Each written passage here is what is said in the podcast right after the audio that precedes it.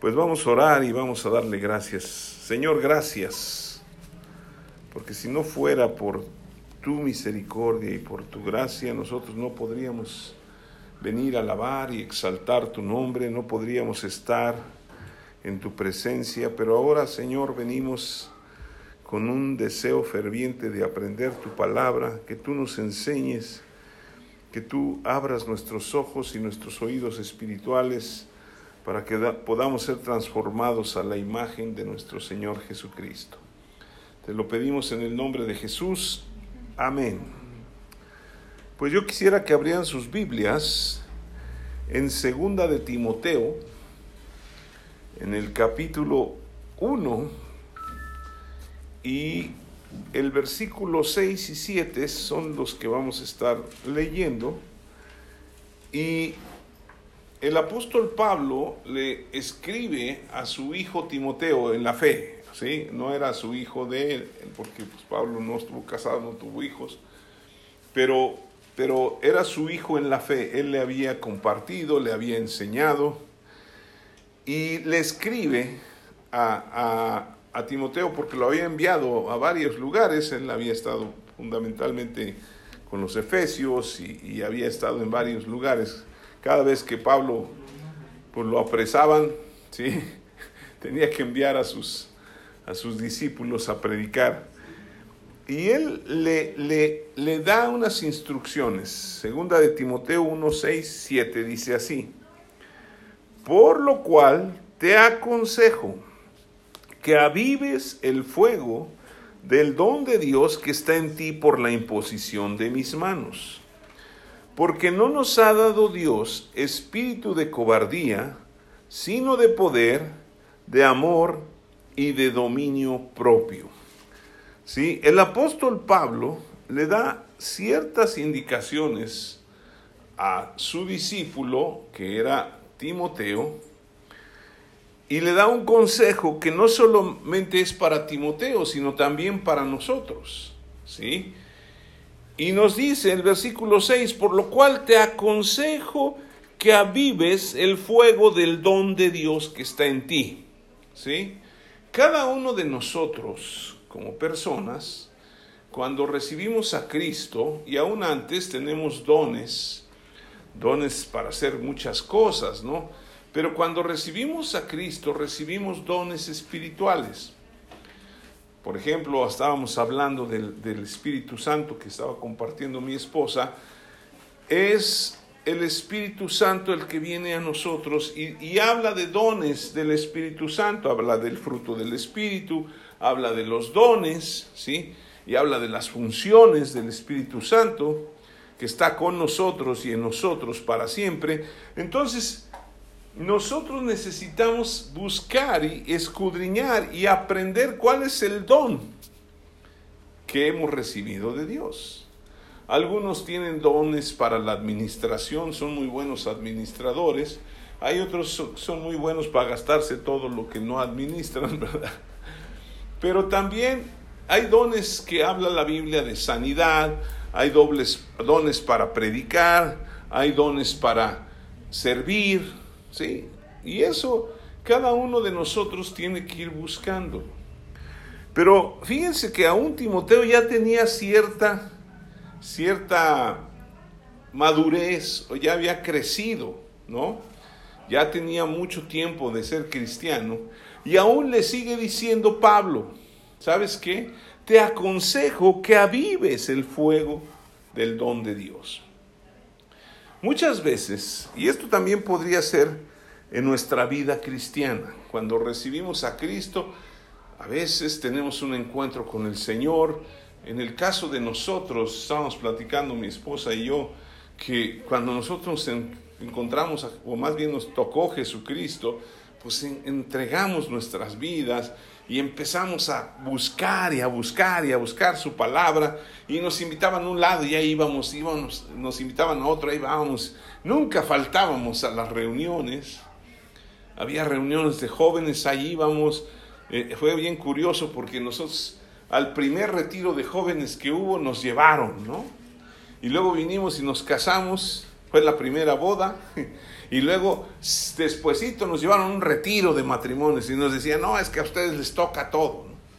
Pero estábamos tan llenos de, del Señor que pues queríamos participar en lo que fuera. Se hacían viajes misioneros en donde se juntaban 10, 15, 20 personas y les decían, oye, vamos a ir a un pueblito en, en Oaxaca para llevar el Evangelio. Y ahí nos disfrazábamos de payasos, de mimos, y ahí íbamos, ¿no? Y en todo queríamos participar. Pero aquí yo veo a Pablo que está diciéndole a su discípulo cuando ya tiene tiempo. ¿Sabes qué? No dejes que mengue el fuego del Espíritu de Dios en tu vida. No dejes que se apague, ¿sí? Porque si no, te vas a ir apagando tú también y ya después ya no te vas a asombrar. Una de las cosas que a mí me impacta de la palabra de Dios y es lo que, que yo siempre estoy orando y pidiéndole a Dios, Señor, que lo que tú me enseñes impacte mi vida. Porque son cosas sobrenaturales, ¿no? O sea, ves milagros, ves cosas.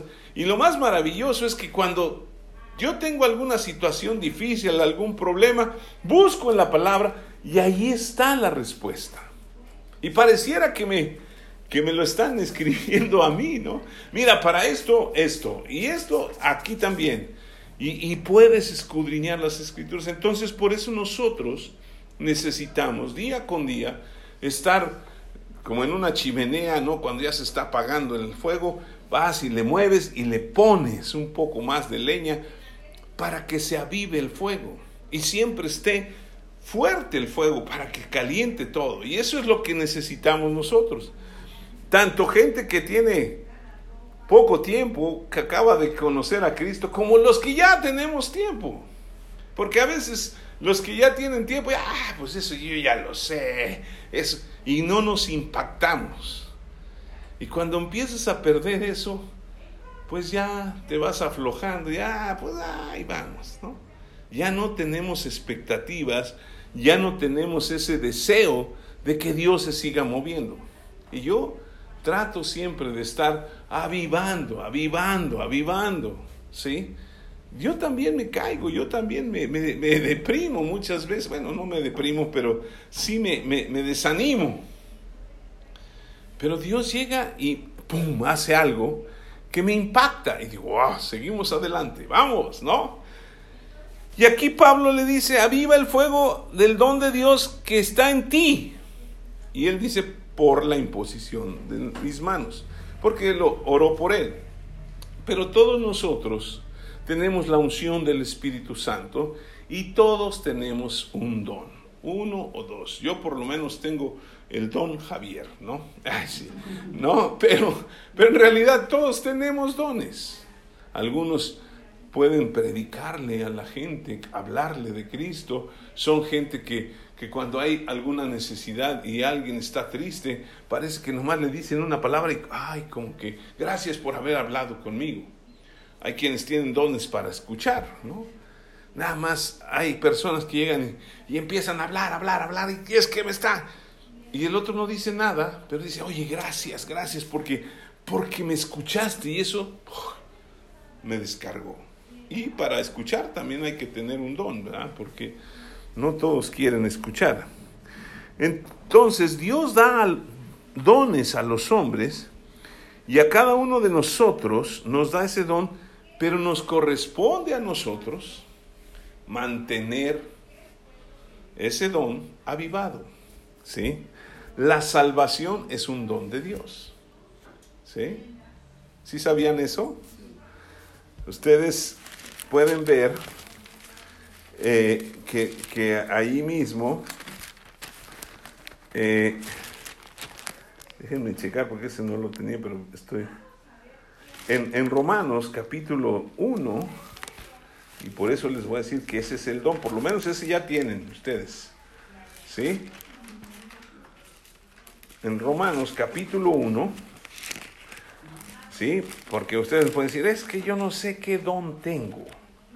Y dice el versículo 16, Romanos 1, 16. Dice, porque no me avergüenzo del Evangelio, porque es poder de, de Dios para salvación a todo aquel que cree, al judío primeramente y también al griego. Porque en el Evangelio la justicia de Dios se revela por fe y para fe, como está escrito, mas el justo por la fe vivirá. Es un don de Dios, la salvación nos da. Y por eso dice, no me avergüenzo del Evangelio, porque nosotros hemos creído y es un don de Dios. La salvación es un don de Dios. ¿sí? Y yo voy a buscarles después el versículo o, o, a ver si alguien le busca ahí donde dice Biblia, póngale don de Dios. La salvación es un don de Dios. Y ahí nos va a decir un versículo, ¿sí? Y ese versículo ya se los comparto, porque no lo tenía aquí. Pero ese es el don, ¿sí?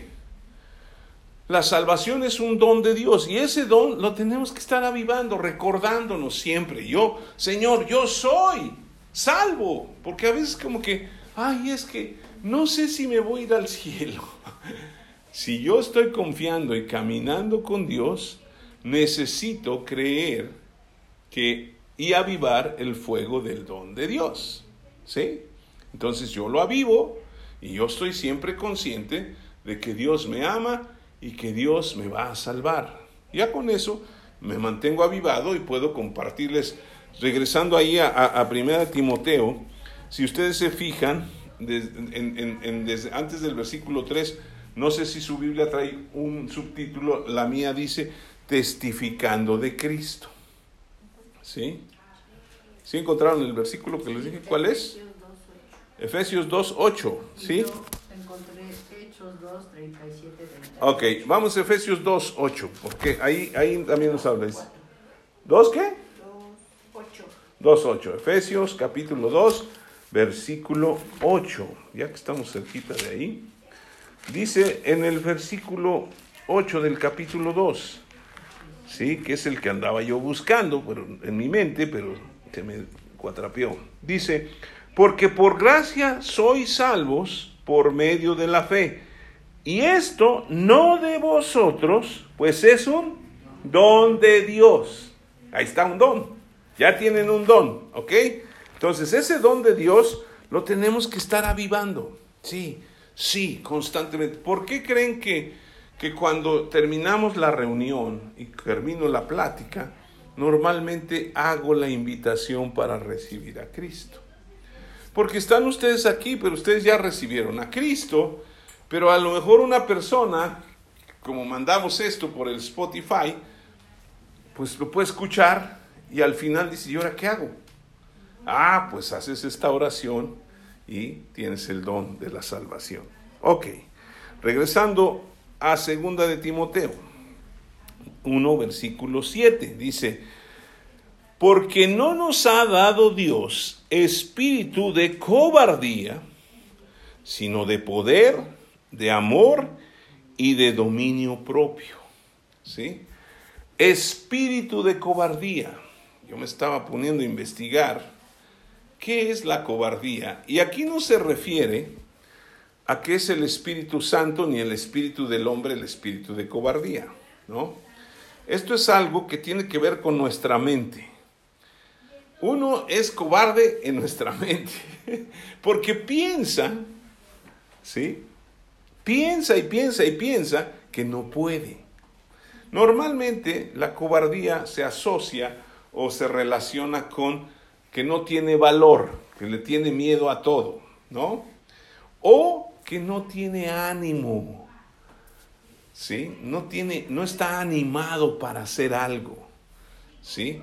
Y esto es muy importante, ¿por qué? Porque en la, en, la vida cristiana a veces pasamos por situaciones difíciles, muy difíciles, que decimos, ya no sé qué hacer.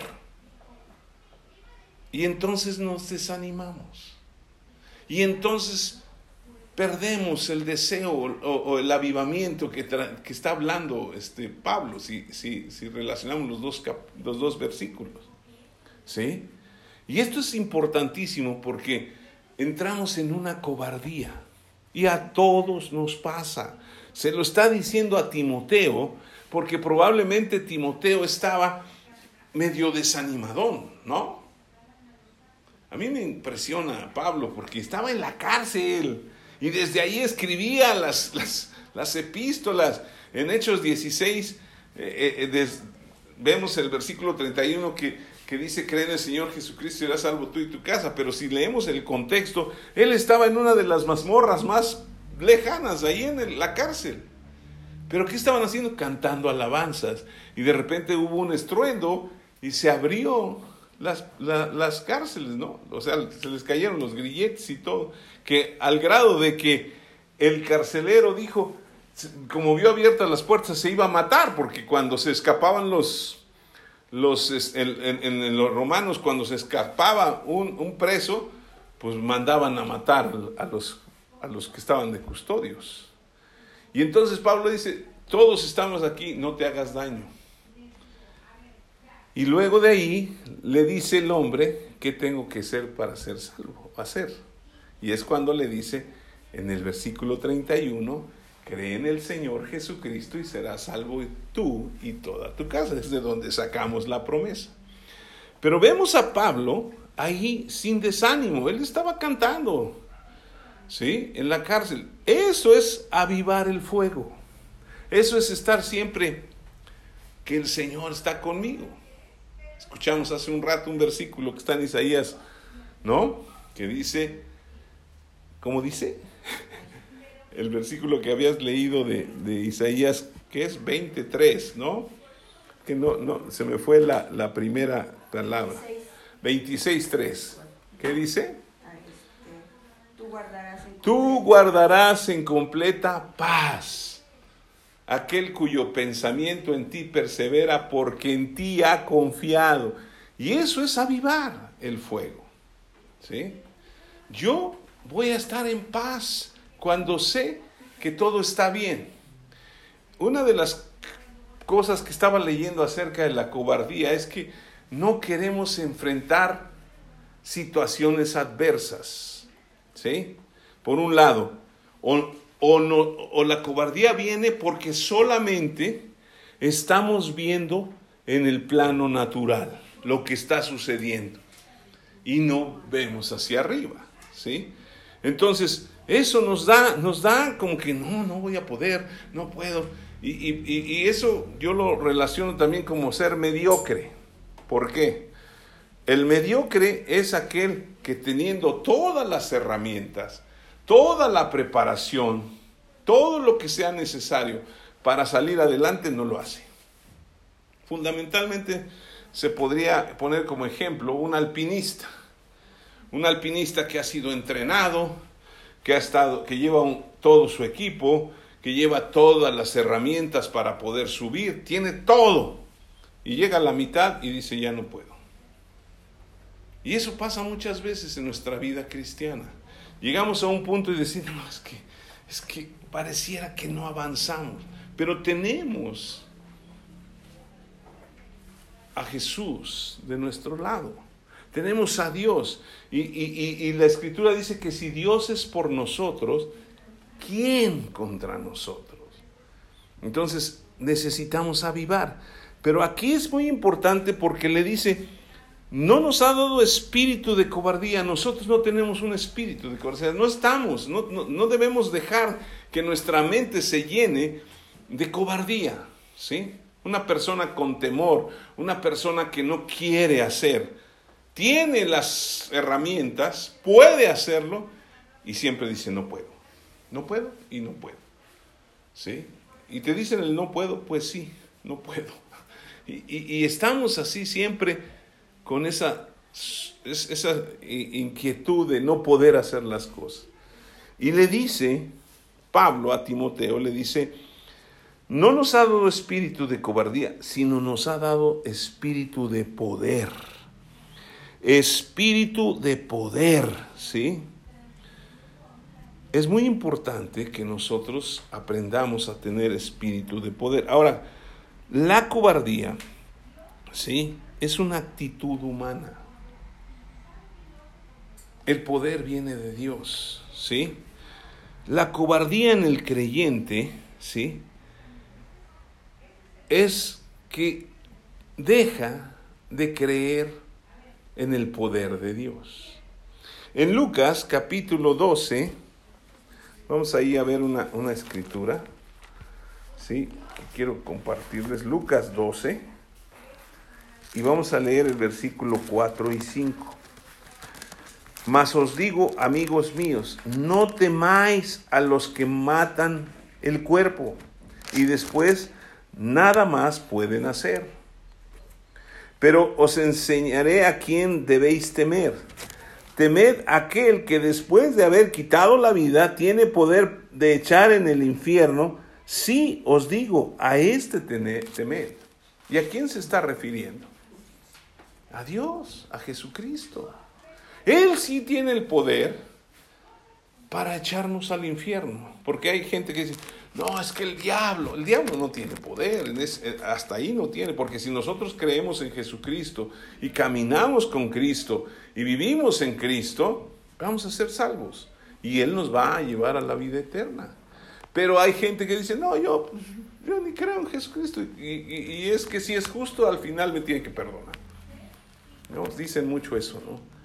Y Él ni tienen temor de Dios, hacen y deshacen cosas. O sea, hemos hablado de que el temor de Dios no es tenerle miedo a Dios, aunque a veces deberíamos, ¿verdad? Pero es más que nada honrar a Dios, ¿sí? Es reconocer a Dios. Entonces es muy importante. Ahora, el cristiano no, no actúa a base de cobardía y de temor, sino de poder. ¿Sí? ¿Y cómo vamos a fortalecer? Bueno, ahorita vamos a hablar más del poder. ¿Sí? Dice la escritura aquí en segunda de Timoteo, Dios nos ha dado espíritu de poder, de amor y de dominio propio. Y vamos a ver estas tres partes. De poder, ¿de dónde recibimos el poder? ¿Sí? En Hechos capítulo 1, versículo 8, ¿sí? Ya lo hemos leído muchas veces.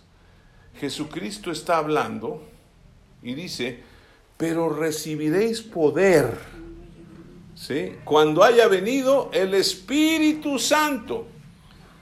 ¿Sí? Y tiene mucho que ver con el contexto de, de, de Segunda de Timoteo porque es anunciar, por predicar el Evangelio recibiréis poder cuando haya venido sobre vosotros el Espíritu Santo y me seréis testigos. O sea, ustedes pueden dar testimonio en Jerusalén, en Judea, en Samaria y hasta lo último de la tierra. O sea, que nos incluye a nosotros. Pero el poder lo recibimos del, del Espíritu Santo por medio de Dios. Dios envió al Espíritu Santo para que esté con nosotros y en nosotros y Él trae el poder. ¿Sí? Entonces necesitamos es avivar el poder de Dios. ¿Cómo lo avivamos? Porque dice, bueno, si le está diciendo, no nos ha dado espíritu de cobardía, sino de poder. Y le dice antes, aviva el fuego. ¿Cómo avivar el poder de Dios en mi vida? Efesios capítulo 6. Efesios capítulo 6, que, que ahí viene toda lo que es la armadura de Dios. ¿Sí? Y en el versículo 10, no vamos a leer toda la armadura, pero dice en el versículo 10, por lo demás, hermanos míos, fortaleceos en el Señor y en el poder de su fuerza.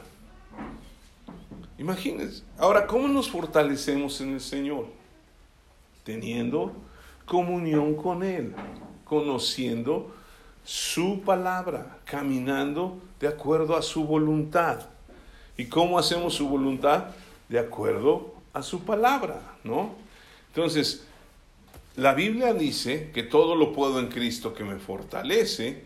La Biblia dice que yo eche mis cargas sobre Él y que Él peleará por mí y que suya es la venganza, que Él pagará. Entonces, todo esto lo aprendemos de la palabra. Entonces, si yo quiero fortalecerme en el Señor y en el poder de su fuerza, lo que voy a hacer es tener, estar con Él. ¿Sí? Una persona que quiere estar fuerte, o sea, se ejercita, ¿no? Se ejercita y está teniendo un constante ejercicio. ¿Cómo nosotros nos ejercitamos en las escrituras? Pues leyendo su palabra, buscándole, meditándola, aprendiéndola, dejando que el Espíritu Santo nos enseñe y nos recuerde lo que Jesús habló. Esto es muy importante porque así nosotros no vamos a tener miedo. ¿Sí? Y otra cosa es sentirnos amados por Dios. ¿Sí? En primera de Juan 4, 5, 18, no sé si es, no, ahorita se los digo. Primera de Juan 4, 18, es 4, 18. ¿Sí? Primera de Juan 4, 18. Dice, en el perfecto amor no hay temor, sino que el perfecto amor echa fuera el temor, porque el temor lleva en sí castigo, de donde el que teme no ha sido perfeccionado en el amor. Entonces, ¿qué es lo que tenemos que hacer? Llenarnos del amor de Dios. Y hemos hablado de eso. Lo primero que yo necesito hacer es reconocer que Él me ama. Dios es amor y Él me ama y me ama tal como soy. Y me quiere transformar como Él es. Por eso me ama mucho. Y soy muy especial para Él. Entonces, si yo me siento amado, ¿sí? Vamos a poner un ejemplo. Yo tengo un hijo, ¿no? Y mi hijo, que se siente amado y protegido por su papá, ¿sí? No le teme a nada cuando anda con su papá, ¿no? Yo recuerdo que en la secundaria mi papá viajaba mucho porque iba a lugares y un día fue conmigo a la secundaria y había un cuate, ¿sí? Teníamos 11, 12 años, que me molestaba mucho. Y un día, pues llegó mi papá, mi papá era grandote, pesaba 120 kilos, era este, un hombre que tenía los brazos gruesos, gruesos, porque manejaba camión grande y todo, y hacía muchos, muchas cosas. ¿sí? tú lo veías y era un hombre muy fuerte. Entonces, cuando yo llegué a la escuela, el cuate se me vio y dije, lo que quieras conmigo, con mi papá. Si tú me sigues molestando, mi papá te va a poner un coscorrón que vas a ver, ¿no? Entonces, eso es lo que nosotros nos sentimos protegidos cuando nosotros estamos recibiendo y, e inmersos en el amor de Dios. Dios me ama, entonces Él me cuida, ¿no? Y entonces yo me fortalezco en su poder. Y yo tengo el poder del Espíritu Santo. Entonces cuando sale alguien que tiene un demonio, no le decimos cruz, cruz, que se vaya el diablo y que venga Jesús. Jesucristo nos dijo, échenlo en el nombre de Jesús, échalo fuera. ¿Sí? Ahora, eso también hay que prepararse, ¿no? Pero es muy importante que nosotros nos avivemos ese fuego del poder de Dios. ¿Y cómo viene ese poder? Por el Espíritu Santo. ¿Sí? Que el Espíritu Santo constantemente esté moviéndose en nuestras vidas. ¿Sí? el Espíritu Santo y su palabra caminan juntos. Entonces, cuando el Espíritu Santo quiere hablarnos, ¡pum! Ahí está en la palabra. Cuando la palabra no la entendemos, digamos, Espíritu Santo, revélame qué es lo que Dios está hablando a mi vida. Entonces, es muy importante. Entonces, recibimos el poder de Dios a través del Espíritu Santo y es para vencer todo obstáculo. ¿Sí? para vencer todo obstáculo en la vida del creyente y para hacer frente a todo peligro de este mundo. Porque nada nos va a sacar del amor de Dios y del poder de Dios. ¿Sí? Vaya conmigo a Romanos capítulo 8. ¿Sí? Romanos capítulo 8. Y este libro, el, capítulo 8 de Romanos, ¿cómo lo hemos leído, verdad? Romanos 8:35 dice así, ¿quién nos separará del amor de Cristo? ¿Tribulación o angustia o persecución o hambre, o desnudez, o peligro, o espada, como está escrito, por causa de ti somos muertos todo el tiempo, somos contados como ovejas de matadero.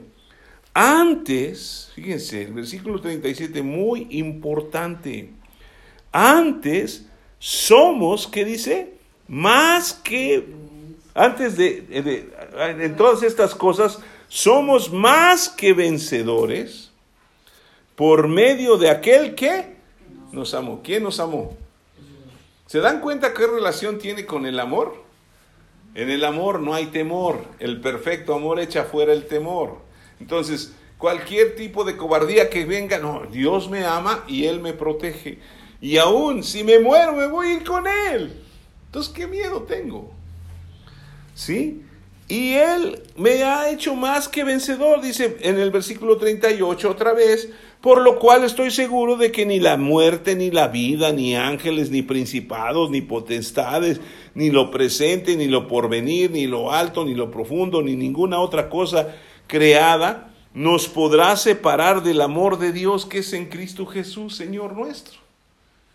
Entonces, esto es muy importante que lo estemos alimentando en nuestras vidas, porque podemos decir que esa es la leña que aviva el fuego, ¿no? O sea, cada vez que yo recibo esta palabra, ay Señor, sí, vamos adelante, sí, tú estás con nosotros, a pesar de las circunstancias. Imagínense cuando estaban los, los israelitas, ¿no? Que ya habían salido de Egipto, ah, ya, vamos, wow. Y de repente ven, se voltean y ahí viene una nubesota de, de polvo porque venían los carros y y el ejército de los egipcios está atrás de ellos. Y ellos marchando para adelante, sí, vamos, vamos. Y de repente se encuentran con el mar rojo. Y ahora, y se empiezan a quejar. ¿Sí? Y Dios le dice, ¿por qué clamas a mí? Diles que marchen, diles que caminen. ¿Para dónde? Dice, ¿saben qué? Ustedes estén tranquilos porque los egipcios que hoy ven nunca más los verán. Levantó los brazos con su vara y se abrió el mar. Eso es confiar en el amor de Dios. Señor, tú me vas a sacar de cualquier circunstancia, por muy difícil que sea, porque me amas. ¿Cuánto estaríamos dispuestos como padres a hacer por nuestros hijos. Todo lo que se pueda. Y aún nos esforzaríamos más. Imagínense a Dios que somos sus hijos. ¿Sí? Entonces, muy importante que nosotros podamos enfrentar cualquier cosa sin temor, porque nosotros somos más que vencedores. Él nos ha dado espíritu de poder yo tengo el poder de Dios, no porque yo sea muy bueno, porque tengo el Espíritu de Dios en mi vida. El Espíritu Santo que ha venido a mi vida y ahora yo puedo vivir.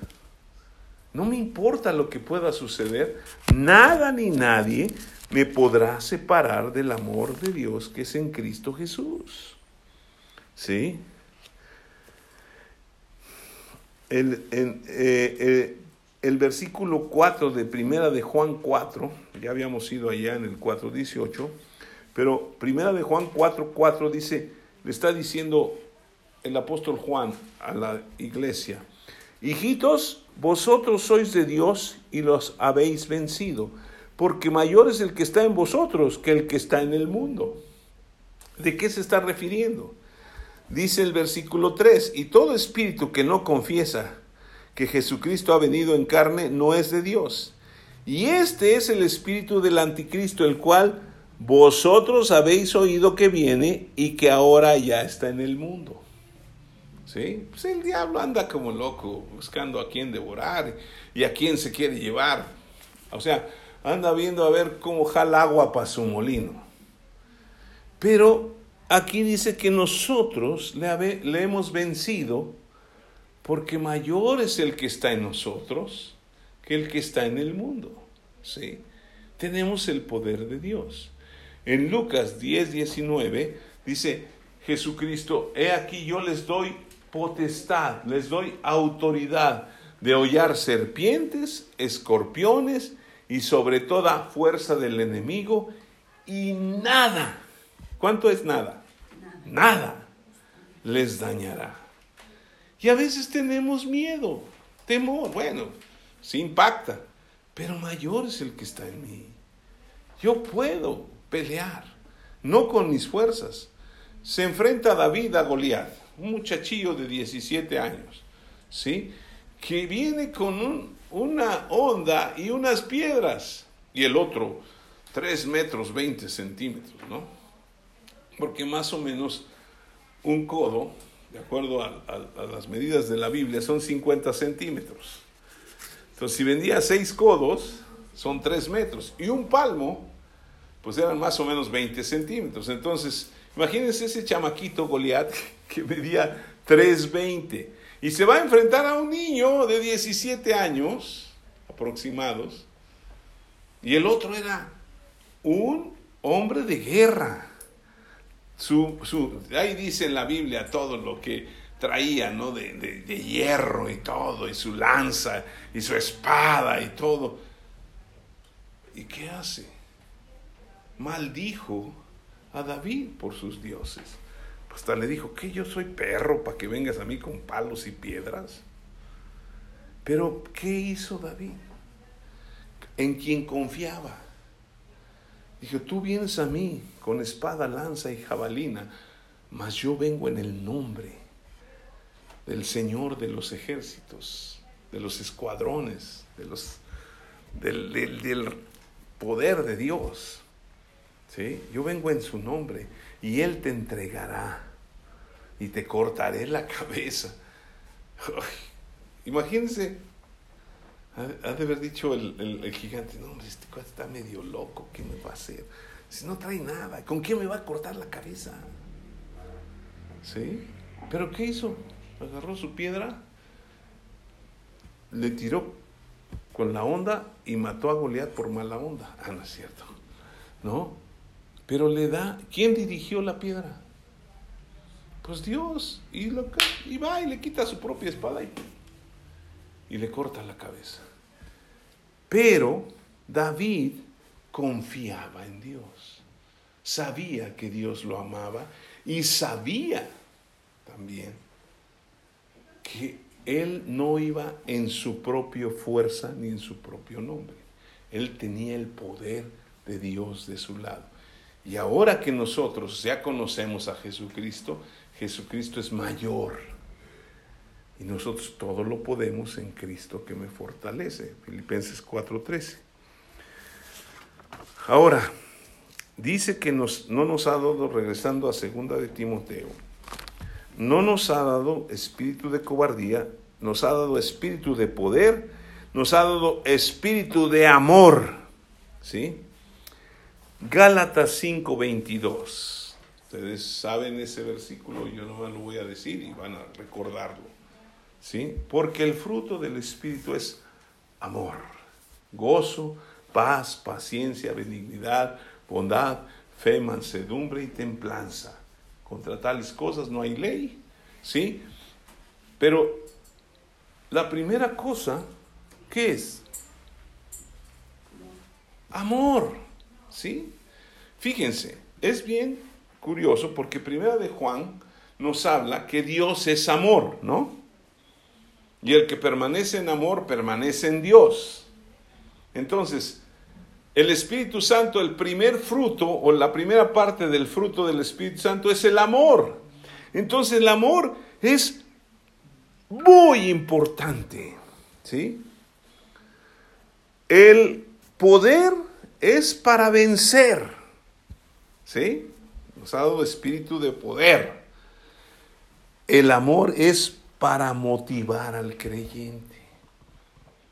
¿Sí? Por eso necesitamos día con día despertarse. Yo le agradezco a Dios cada mañana. Le digo, gracias Señor por cuánto me amas. Porque si no fuera por tu amor yo no hubiera despertado. ¿Sí? Porque si no fuera por tu amor no vería un día más de vida. Gracias por ese amor que me has dado. Y eso me motiva. Cuando yo despierto muy temprano, me pongo a orar y luego veo mi Biblia y empiezo a leer. ¿Sí? Me lleno del amor de Dios y eso me motiva. Este es el día que hizo el Señor. Me gozaré y me alegraré en él. Y ¿no? Y me levanto y ahora sí, vamos adelante. No importa lo que vayamos a hacer. Pero es muy importante el amor, ¿sí? Vuelvo a decirlo, el poder es para vencer. El amor es para motivar al creyente en todas las áreas de su vida. ¿Sí? Dios, fíjense, ¿qué fue? El amor motivó a Dios. ¿Para qué? Para salvar al hombre y a la mujer, a la humanidad. ¿Qué dice Juan 3:16? Que ya no lo sabemos. Porque de tal manera amó Dios al mundo que dio a su Hijo Jesucristo para que todo aquel que en Él cree no se pierda, mas tenga vida eterna. Entonces lo que motivó a Dios para salvar al hombre fue el amor. Lo que motiva al hombre, al creyente, a los que, que amamos a Dios, ¿sí? Es el amor de Dios en nuestras vidas. Y es su espíritu el que nos llena de amor. Porque es el fruto. Gálatas 5:22, más el fruto del espíritu es amor. Y Dios es amor. Y esto es muy importante porque 1 Corintios 13, que es todo el capítulo que habla del amor al final, dice, y ahora permanecen la fe, la esperanza y el amor. Estos tres, pero el mayor es el amor. El mayor es el amor y con eso termina el capítulo 13. Entonces el amor es muy, muy importante tan importante que necesitamos abrazarnos día con día para avivar el amor. Y esto nos va a llevar a tener relaciones mejores con todos. No importa si son amigos o enemigos, ¿no? No nos vaya a pasar como aquel que estaba en, en la batalla. Esto es para que se distraigan tantito. ¿sí? Estaba la batalla y estaba un ejército de aquel lado y el otro ejército de este lado. Y de repente, pues estaba el, vigía, ¿no? El que estaba observando a ver qué. Y le dice, vienen dos. Le dice al, al, jefe del ejército, ahí vienen dos, dos personas. Y le dice el uno al otro, ¿son amigos o enemigos? Dice, pues yo creo que son amigos porque vienen juntos. no nos pase así, ¿verdad? Nos debemos motivar al amor. Y saben que esto es muy importante, muy, muy importante. Nosotros necesitamos reflejar a Dios. Si Dios es amor, nosotros, si fuimos hechos a su imagen y a su semejanza, necesitamos mostrar el amor de Dios. ¿Sí? Necesitamos mostrar el amor hacia los demás. Fíjense, en, en Romanos 5.8 dice, mas Dios muestra su amor para con nosotros en que siendo aún pecadores, Cristo murió por nosotros. O sea, no solamente nos se motivó para, para enviar a su Hijo, lo hizo. Y eso es lo que nosotros tenemos que hacer. ¿Sí? Y Dios nos motiva tanto con su amor que hasta nos anima amar a los enemigos. ¿Qué dice Mateo 5? ¿Quieren ir allá? Mateo 5, que está hablando de, lo que conocemos como la, el sermón del monte, y está hablando Jesús, porque en mi Biblia todo lo que, lo que hablaba Jesús está en rojo. Y dice el versículo 43, ¿sí? ¿Qué dice? Dice el versículo 43 y vamos a leer hasta el 48. Oíste que fue dicho, amarás a tu prójimo y aborrecerás a tu enemigo. Pero yo les digo, amen a vuestros enemigos, bendigan a los que los maldicen, hagan el bien a los que los aborrecen y oren por los que os ultrajan y os persiguen. Oh, pero no se lo merecen. Nos dicen muchas cosas feas. Bueno, cuando hay un pleito, ¿sí? Y alguien baja la guardia y dice, ¿sabes qué? Yo ya no quiero, o yo no voy a pelear. El otro queda desarmado. Y si más se le dice, ¿sabes qué? ¿Qué estamos peleando? No, que yo quiero. Ah, pues te lo entrego, no te preocupes. Sí, es tuyo. Y el otro ya no sabe ni qué hacer muchas veces, ¿no? Porque estaba listo para pelear. Y a veces una palabra de amabilidad o de amor desarma a aquellos que son enemigos. Ahora, es muy importante, en la familia no somos enemigos, nos amamos. Entonces, mostremos el amor para desarmar aquellos que están muy ofuscados, ¿no? Pero es muy importante esto, ¿sí? Nosotros necesitamos aprender a amar a los demás. Y el amor nos va a motivar a servir a los demás. ¿Sí? Vaya conmigo a Colosenses, capítulo 3. Colosenses, capítulo 3. Déjeme, déjeme llegar. Colosenses, capítulo 3. Y vamos a leer el versículo 23 y 24. Colosenses 3, 23 y 24. Dice así.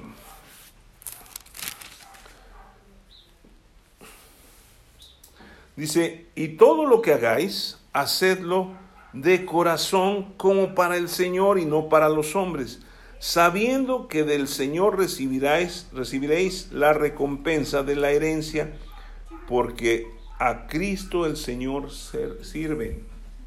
Entonces, cuando servimos a los demás, estamos haciéndolo para el Señor. ¿sí? No lo estamos haciendo para las personas. Cuando entendemos esto, lo hacemos por amor, por amor a mi trabajo, por amor a que las otras personas estén bien. Y Dios nos da la recompensa. ¿sí? Esto nos lleva a vivir en un nivel por encima del promedio de todos los demás. ¿Sí? ¿Por qué? Porque muchas veces las personas pues se enfrascan, o sea, se levantan desesperados, molestos y todos, y esa molestia la llevan a todos lados, ¿no? Y a uno apenas los saluda, pues, buenos días, ¿qué tienen de buenos? Uy, pues, pues buenos días, nada más, yo decía, ¿no? Pero así son agresivos. Pero nosotros no somos así, necesitamos vivir por encima de ese nivel porque somos el reflejo de Jesucristo, el amor de Cristo tiene que ser reflejado por nosotros en nuestras vidas, ¿sí? Entonces, fíjense, Primera de Pedro, capítulo 5, y versículo eh, Primera de Pedro 5, 10. Fíjense, cómo el amor nos lleva a crecer y nos lleva a madurar. 5 versículo 10 dice, mas el Dios de toda gracia, que nos llamó a su gloria eterna en Jesucristo, después que hayáis padecido un poco de tiempo, Él mismo os perfeccione, afirme, fortalezca y establezca. A Él sea la gloria y el imperio por los siglos de los siglos. Amén. ¿Sí? Entonces, si yo vivo un nivel un poco más arriba y amo a la gente y amo y sirvo, y muestro ese espíritu de amor hacia los demás, siempre avivándolo constantemente, Dios va a afirmarme, Dios me va a perfeccionar, Dios me va a fortalecer y Dios me va a establecer. Y eso es lo que yo quiero. Voy a tener una estabilidad. No voy a andar para arriba, para abajo, para arriba, para abajo todo el tiempo. ¿Sí? Y luego, regresando a segunda de Timoteo, el último dice, porque Dios no nos, versículo, capítulo 1, versículo 7, porque Dios no nos ha dado espíritu de cobardía, sino de poder, de amor y de dominio propio. ¿Qué es el dominio propio? Algunos piensan que es el dominó propio. No, no es jugar dominó. ¿Sí? El poder vence, ¿sí? Ya hablamos que el poder es para vencer. El amor es para motivar. El dominio propio nos conduce a una vida exitosa. ¿Sí? Esto es muy importante. El amor, el, el, poder es para vencer. Por eso nos ha dado espíritu de poder. El amor es para motivarnos. Pero el dominio propio, ¿sí? Nos sirve para llevarnos a una vida exitosa. Dominio propio también se traduce como disciplina. ¿Sí? Porque luego dicen, no, es que, yo no puedo, no, no, entiendo qué es el dominio propio. ¿No? ¿Cómo le hago? ¿Cómo me domino? Porque no nos podemos dominar si no tenemos una disciplina de dominarnos.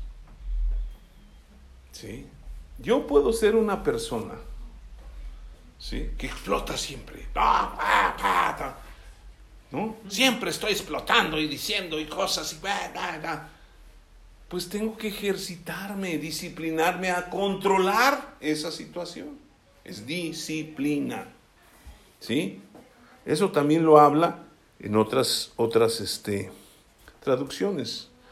Es juicio cabal es tener un buen sentido o buen juicio, es tener cordura, no gordura, cordura, ¿sí?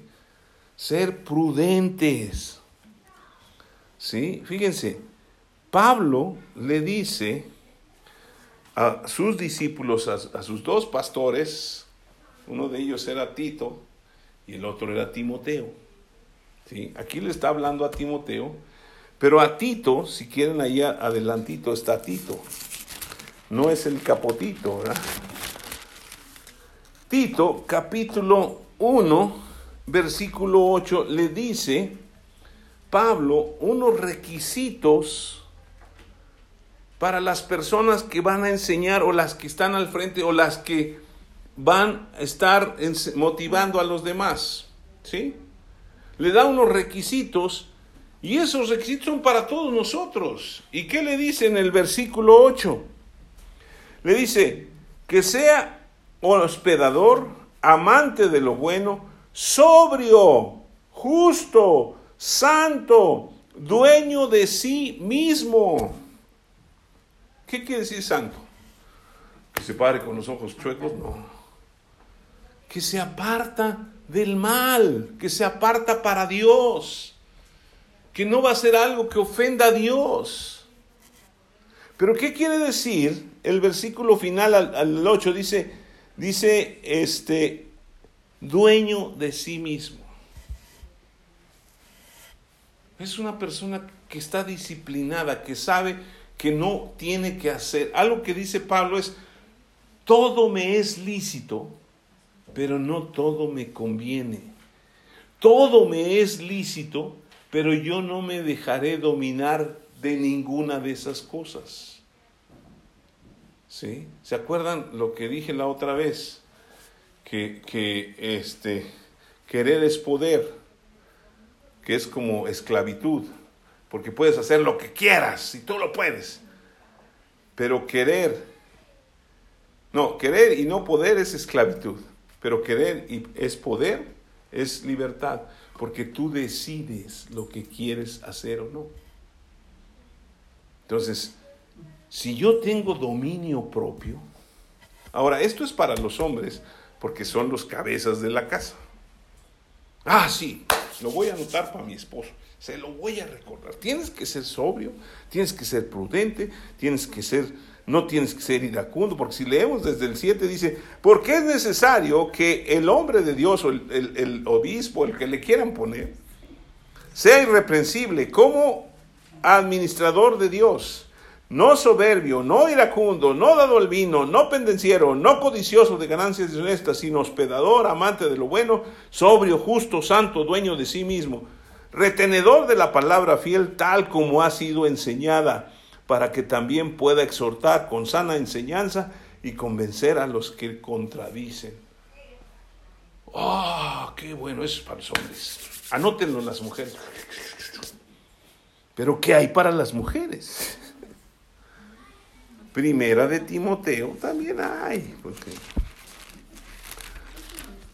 primera de Timoteo está atrasito. ¿Sí? En el capítulo 2. ¿Sí? Y versículo. Mire, vamos a, ver primero los requisitos del hombre otra vez en el 8. Los diáconos asimismo deben, deben ser honestos, sin doblez, no dados a mucho vino, no codiciosos de ganancias deshonestas ¿sí? que guarden el ministerio de la fe y todo eso. Ahora, ¿dónde está esto de las mujeres? ¿Eh? Dice el versículo 11. Dice, las mujeres asimismo sean honestas, no calumniadoras, sobrias, fieles en todo ¿Qué quiere decir? Pues lo mismo que le está diciendo a los hombres. Versículo 11, ¿sí? Lo, lo, o nada más mi Biblia trae hasta el 11, ustedes no traen. ¿No es? Ah, no, perdón, es 3.11, 3.11. Yo lo estoy leyendo. 3.11, ¿sí? Para las mujeres. 3.11. ¿Sí? ¿Qué dice? Primera de Timoteo 3:11 dice, las mujeres asimismo sean honestas, no calumniadoras, sino sobrias, fieles en todo. ¿Sí? Los requisitos son los mismos para los dos. Dominio propio. ¿Cómo puedo dominarme yo mismo? Haz una disciplina. Hay gente que me dice, es que no tengo tiempo para leer la Biblia. Pues búscalo. ¿Cómo así tienes tiempo para comer? Ah, es que yo a veces ni para comer tengo tiempo. Pero ¿a poco todo el día no comes? Siempre hace un huequito, ¿no? Y además deja uno un huequito para el pastel, ¿sí? O el postre, o para el café, ¿sí? Pero se dan cuenta, es disciplina, es disciplina. Es algo que nosotros tenemos que ejercitarnos, que estar constantemente. Si yo me estoy siendo iracundo, tengo que decir, a ver, Señor, ayúdame, necesito controlarme. ¿Sí? ¿Cuesta trabajo? Pues sí, pues si lo hacemos una vez. Pero si nos acordamos, Señor, tú me has dado dominio propio. ¿sí? Tú me has dado que yo pueda dominar mis emociones, pueda ser prudente, yo pueda este, tener todo bajo control en, mi cuerpo, en, cuanto a mi reacción. ¿Sí? Porque a veces se, se equivoca uno y dice, es que esa persona es de carácter fuerte. ¿Sí? Una, porque siempre explota y dicen y gritan y todo. No, esos son de carácter débil. El de carácter fuerte es el que domina todas esas cosas. El que dice, no, yo no me voy a, acelerar. Voy a ser paciente. Por eso el fruto del Espíritu es amor, gozo, paz, paciencia, benignidad, bondad, fe, mansedumbre y templanza. Entonces, ¿cómo puedo mantener yo mi vida con dominio propio. El creyente no debe reaccionar con violencia en ninguna circunstancia. que a veces se nos sale, ¿no? ¿No? Como cuando vas en el carro y de repente identificas a uno que va ahí contigo a la congregación y le aceleras y te le metes a ver qué rehace. ¿No? A mí me pasó una vez. Fui a predicar a un lugar y me dijeron, oye, ¿nos sigues? Porque vamos a ir a comer. Sí, ya ahí voy, pero esos cohetes iban bien duros. y entonces yo, y de repente dije, ah, pues me va a dejar pasar porque es una persona que yo vi en la congre y hasta me saludó. Y me le paso. Cuando me ven, a Necesitamos ese dominio propio.